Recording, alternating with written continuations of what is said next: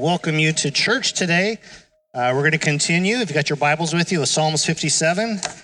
Kyle's been preaching on Psalm for quite a while, and I've learned a lot. So there's something wrong with that a father is learning from a son. When does that ever happen, right? But I have learned a lot. A lot of the psalm as we're reading is that, we tend to just go through it and read it like we're reading fiction. And we have to stop and we have to slow down and we just have to really absorb it. So I hope you got that out of this, if nothing else. I know we do a Bible reading every day and it ends with a psalm. And I've lately, since he started preaching on this and trying to pay more attention to the psalms, I've been listening to it and reading it 3 or 4 times, trying to get more out of that. And so this morning will be Psalm 57. I was going to make a joke about Kyle being my boss again, but I decided whatever. If you're a visitor, just know that the person who preaches most of the time is my son, Kyle. He's now running the cameras, so he does everything around here. So we're proud of him. We're also proud of our daughter, Jessica, that's over there somewhere. Isn't she? Or is she in Chile? There she is. All right. I actually forgot about her in the last Salus. I'm trying to make up for it today, but she believes heavy duty in foster care, as you probably know if you've been around here, that she is heading up a group that collects things for foster parents and foster kids, and just really help them to get a start. And just as of yesterday, they finished everything that they need to do in order to be licensed as a foster parents. And so maybe by next week, they will have a foster child. So we'll see. We've been looking for a little girl for our family. We're tired of all the boys that we have.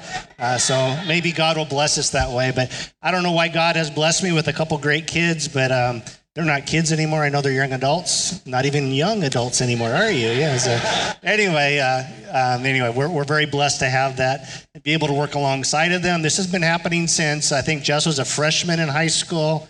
And Kyle was an 8th grader when I decided to go into the ministry, and we've been working together pretty much ever since. So anyway, enough about our family. Let's get into Psalm 57.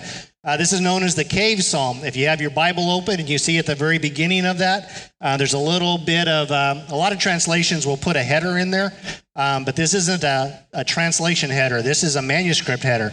Luckily, it helps us out a little bit to know what this psalm is all about. And it says, for the director of music, to the tune of Do Not Destroy, of David, of Miktam, when he had fled from Saul into the cave. All right, so how many of us know the tune of Do Not Destroy? Somebody knows it? Oh, you want me to sing it? No, you definitely don't want me to sing it. Yeah, that's not it. And anyway, we don't know what that is. I know that a miktam is, I had to look that up, is that's a plea for help. So it's a plea for help, but David, it says when David fled from Saul into the cave. So now if you go back to 1 Samuel 22 to 24, we're going to be here all afternoon because I'm going to explain to you everything that happened in David's life where King Saul was trying to kill David. And you would ask, why would a king try to kill one of his people? I don't know. I almost said peasants, and that's not really right. Because when David was a young man, probably a teenager, God anointed David to be the next king over Israel. But there was a time period between David becoming king and Saul giving up the throne, or God giving up the throne of Saul for David. And so if you go back and read all of that, you find that David became more and more popular. He killed Goliath. We all know that story from Sunday school, right? But he did a lot of other things too. He was a great warrior. Saul even gave him one of his daughters because of his heroics. And there's a whole bunch of other stuff that's really... The story of David is just awesome, right? So you need to go back and read a lot about David from all that. But Saul became a little bit more deranged, worried a lot about David taking over for his kingdom before time. And David had to run and flee from Saul at different times. And this is a time when David's in a cave. And so he writes this psalm. And I think that's awesome is when you think about I guess it would be Mel Gibson. You know, he's a great warrior in a lot of his themes. You think about that character. I don't think we'd ever think about him sitting down in a cave and writing poetry, right? But David did that, and we have the blessing of that from a lot of the different psalms that we have.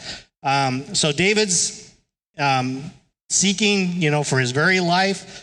He's trusting God, but literally, I mean, if you go through situations where when you're in the middle of a situation, God has promised you certain things. Sometimes it's really hard to discover what that is or to keep your trust that God's going to come through. So we'll see all this playing out here.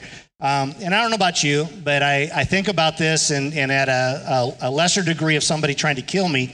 When I go through tough times in life, it's really hard for me to praise God or to worship God, to even though I know God's going to take care of me, to trust that God would actually do those things. When my health is good, when my finances are good, when my relationships with my wife and my kids and my church and my friends or whatever is good, it's easy to praise God in all those times. But what about times where you can't make your bills? Or times where all of a sudden you have maybe a life-ending disease that happens to you. Just different things that are big, or anything in between those things that when times go bad, sometimes we end up blaming God, or maybe we don't even blame God, but yet we distance ourselves from God because he's allowing us to go through those things. And so that's what this psalm is all about. We need to be able to learn to praise God in the good times and the bad times. And I think this is a great example of being able to do that. David teaches us. So let's go through. I know we've already read half of the psalm, and I'm going to go through right now and read all of it, and then we're going to break it down. So Psalm 57, it says, "Be merciful to me, O God, be merciful to me, for in my soul takes refuge. In the shadow of your wings I will take refuge till the storms of destruction pass by. I cry out to God Most High, to God who fulfills his purpose for me. He will send from heaven to save me. He will put to shame him who tramples on me. Selah." Now let me say that. That Selah is a time where we really, if we had the time, we should pause and just meditate on what we just read, the words that David just had.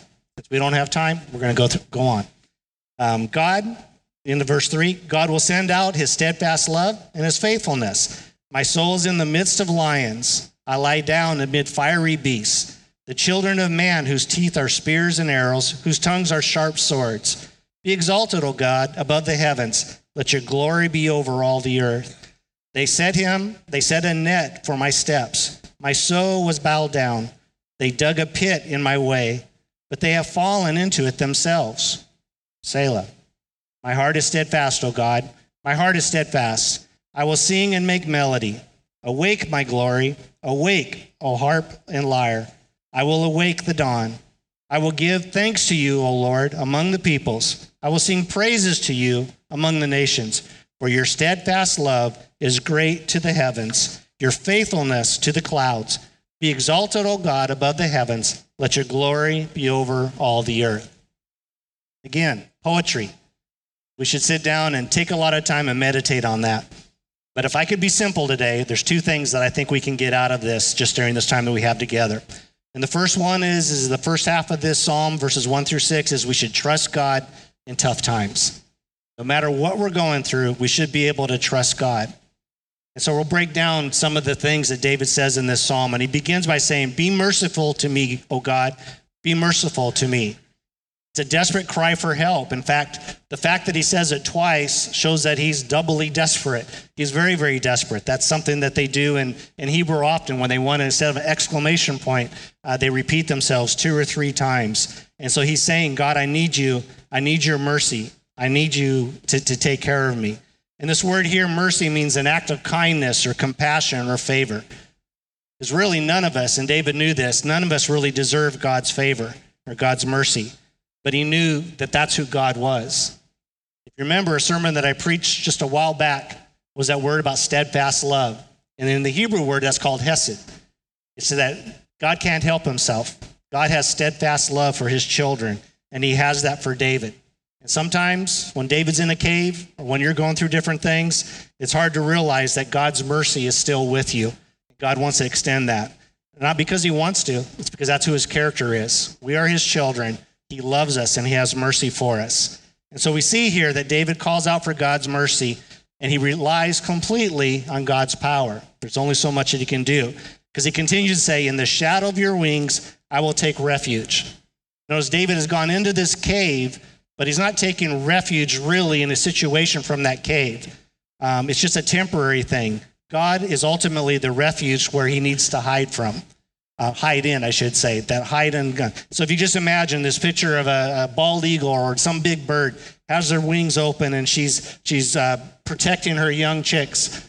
little birds, whatever they call it. I should have checked right the proper term for that. But you had to get that, protecting them with their wings, letting nobody come to destroy or get to them.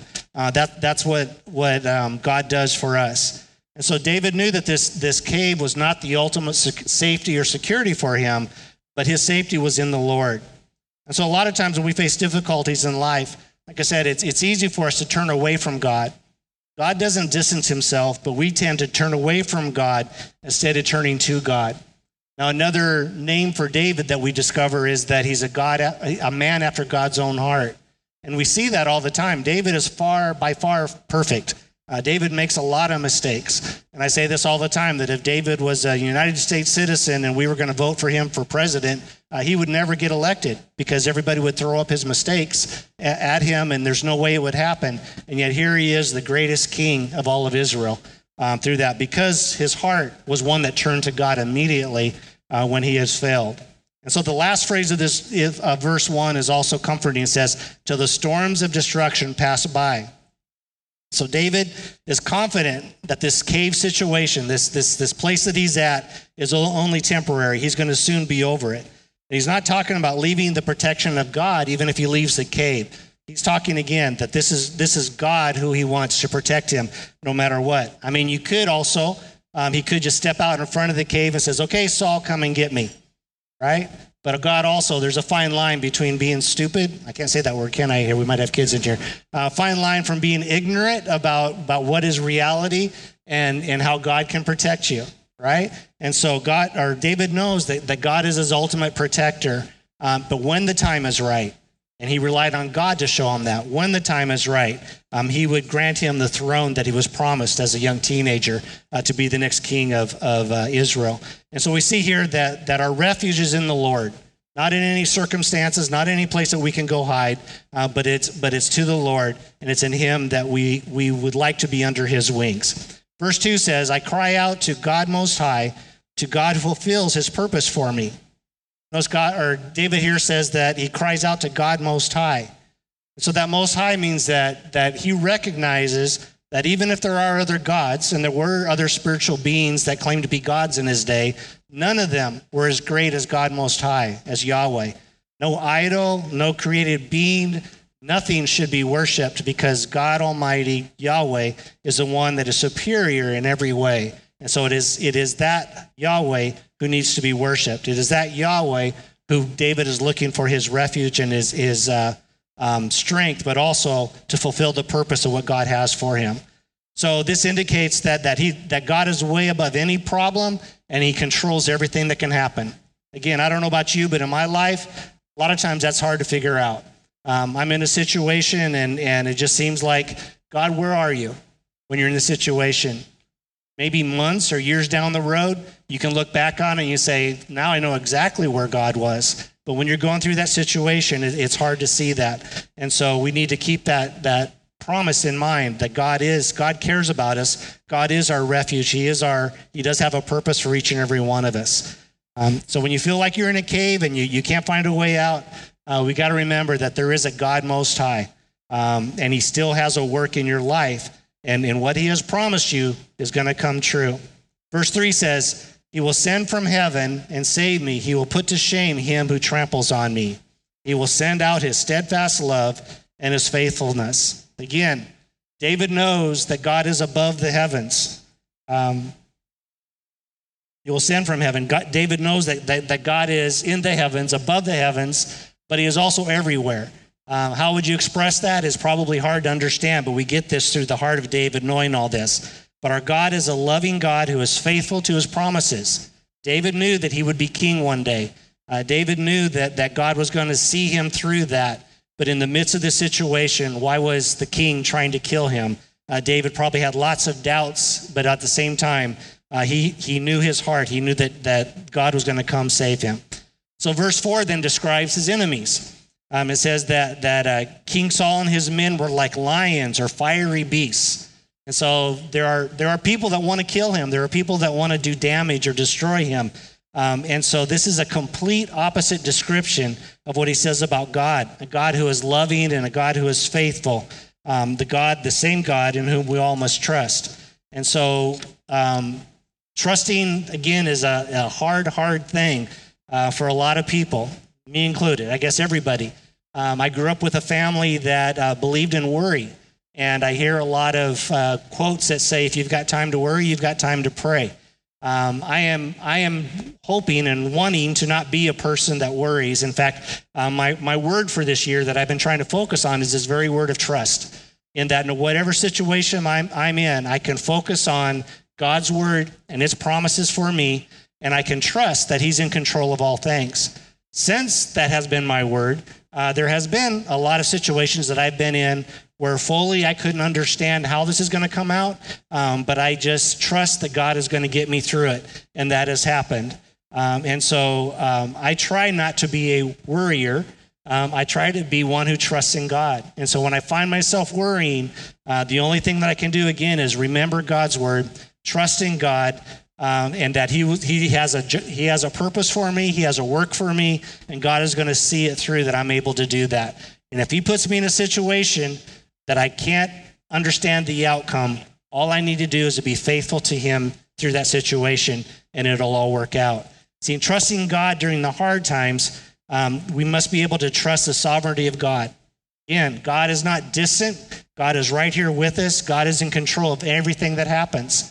We look at our world around us. We look at our government right now. We look at all the evil and everything that's happening, and we just say, God, how can you allow this to happen?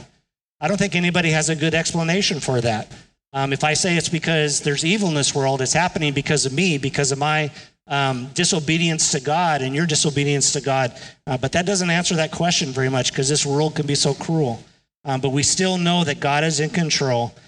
God loves each and every one of us. He loves our children. He has steadfast love for us. We may not be able to figure things out, the why and the where, what's happening to this invisible God, but still, just like David here, we must cry out to the God Most High. So trusting in God is way more than just a feeling. It's not just a choice, or it is a choice that we have to accept, is that we're going to trust God. And our circumstances and our feelings are not going to dictate to us how God is. We're going to allow God's promises through his word to dictate to us who God is, and we will trust in that.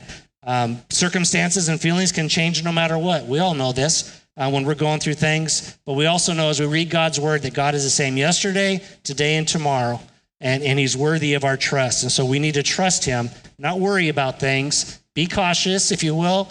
Pray, and God will help us with our cautiousness, and we will know when we are to step out or whether we are to hold back and wait on him. Trusting God is living a life of belief and obedience to God when it's difficult.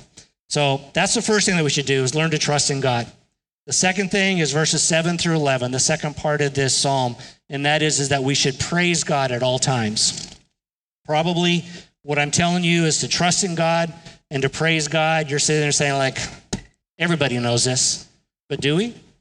Do we do that? Again, when you're in a situation, do you trust in God and do you praise him because of who God is? Verse 7 says, my heart is steadfast, O God, my heart is steadfast.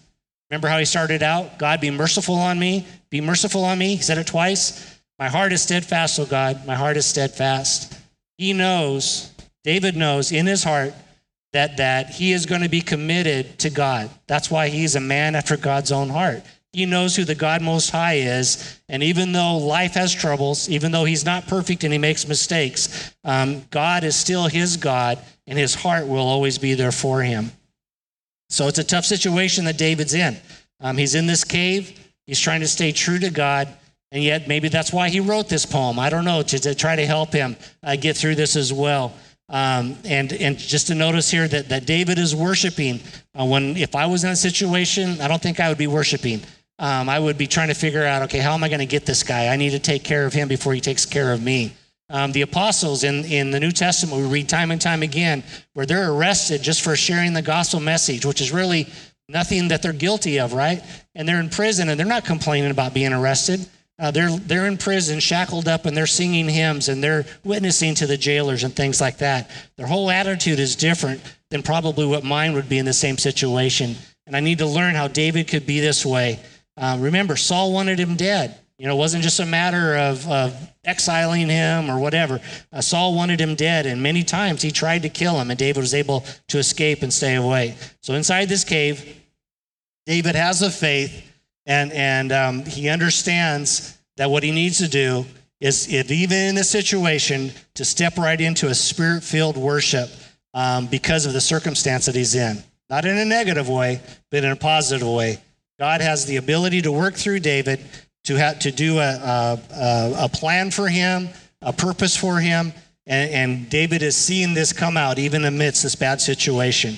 Just reminds me of the story of Job as well. Job says this in Job 1, verse 20, "Then Job arose, tore his robe, shaved his head, fell to the ground and worshipped. And he said, naked I came from my mother's womb, and naked I shall return there. The Lord gave, and the Lord has taken away. Blessed be the name of the Lord." That may be easy for us to say, but Job had lost all his children. Job had lost all of his possessions, and yet he's still able to worship God. I don't know about you, but again, if I'm in a similar situation, that would be so hard for me. But again, we have to understand that it's not our circumstances that dictate our steadfast love for God. It's his word. It's who he is. It's his character that we need to understand. Verse 8 says that when we worship, we also need to be alert and awake. Verse 8 says, "Awake, my glory. Awake, O harp and lyre. I will awake the dawn." You know, in worship, we need to be prepared. We need to have it developed as a habit that we do on a daily basis. I've said this a lot of times again about how bad I'm at this, but situations that I pray for, and God delivers me through those situations. And then usually it's 2 or 3 days later when I remember, oh man, I haven't even praised God for getting me through that situation. At least, you know, a couple days later I did that, but I should be doing it immediately, right? And so I need to have a heart that's closer to God to be able to do that. But when we're praising God, the Most High God, there is no place for us to be lazy in worship. You know, so many times when we're worshiping, even here at the church, that we're worried about what others may think of us if we raise our hands or if we jump up and down to some of the songs or whatever it might be. And here's David in a cave, and there's no Spotify to play the worship music. There's no, you know, maybe the acoustics were good in the cave, but there's no speakers, right? There's no PowerPoint slides to know the words. And whatever it was, David was doing okay, that in that cave, he was worshiping. No matter where you are, no matter what the circumstance is, you can worship. Tony Evans, I like this quote. He says this, "If you limit worship to where you are, the minute you leave that place of worship, you will leave your attitude of worship behind like a crumpled up church bulletin." That's so good, because so many times you say, we need to go to church to worship. No, we worship wherever we're at.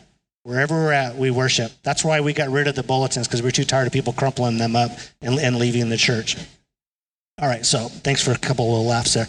So we see that David worshiped even when there was no props, there was no help for his worship. In verse 9, he says, "I will give thanks to you, O Lord, among the peoples. I will sing praises to you among the nations." And we see this time and time again in David's stories. He's not ashamed of God in any way. He's ready to praise God in every place and every way. In fact, he embarrassed his wife that Saul gave to him because when he was moving the ark to Jerusalem, he was out dancing in the streets in his underwear. And she says, "What kind of king would do this?" And from that moment on, that severed the relationship between David and his wife. And what David was saying, what David was showing here was, it doesn't matter. We are worshiping and we are praising God. The ark has finally come home to Jerusalem where it needs to be. We need to be people the same way, that no matter where we're at, who we are around, what people groups that we are involved with, we need to be able to praise God and be a witness for the things that God does. We're going to touch on this in just a little bit. So notice that David opens his psalm. He opens it with crying, but he ends it with singing. And he opens his psalm with prayer, but he ends it with praise. And David opens his psalm with despair, but he ends it in delight. We see this pattern time and time again through the psalms that David wrote, is that he starts out one way, but he ends another way, because he knows who God is. And to finish this up, we got to remember verses 5 and verse 11. They're in there twice. "Be exalted, O God, above the heavens. Let your glory be over all the earth." See, God being above the heavens, again, does not mean distant. This is where we have to stop and think about the whole poem as we're reading about that. Be exalted, O God, above the heavens. Someone say that means that God is way out there above the heavens. You know, we've been trying forever to send out I guess they're called telescope satellites or whatever, to get to the end of the heavens so that we can find God, or we can find the beginning of time. But what it means to David is that God, nothing is impossible with God. God is sovereign over the whole cosmos. God is right here and he's right there above the heavens. Nothing is limiting him. And so he's not distant. This is something divine that he's right here with us. God is the most powerful being ever. He's the creator of all things that we know, and he's the creator of all things that we haven't yet discovered. God is that person. And so David trusts in this, and he wants everyone to see God, which nobody has seen except his glory, God's glory. Now, I did this, and maybe it's a mistake, but I Googled the glory of God. People say, don't Google because you don't know what you're going to get or whatever, right? But I got I don't know who writes the initial part of when you do a Google search, but this is what it said. Listen to this. The glory of God is the beauty of his spirit. It is not an aesthetic beauty or a material beauty, but the beauty that emanates from his character, from all that he is.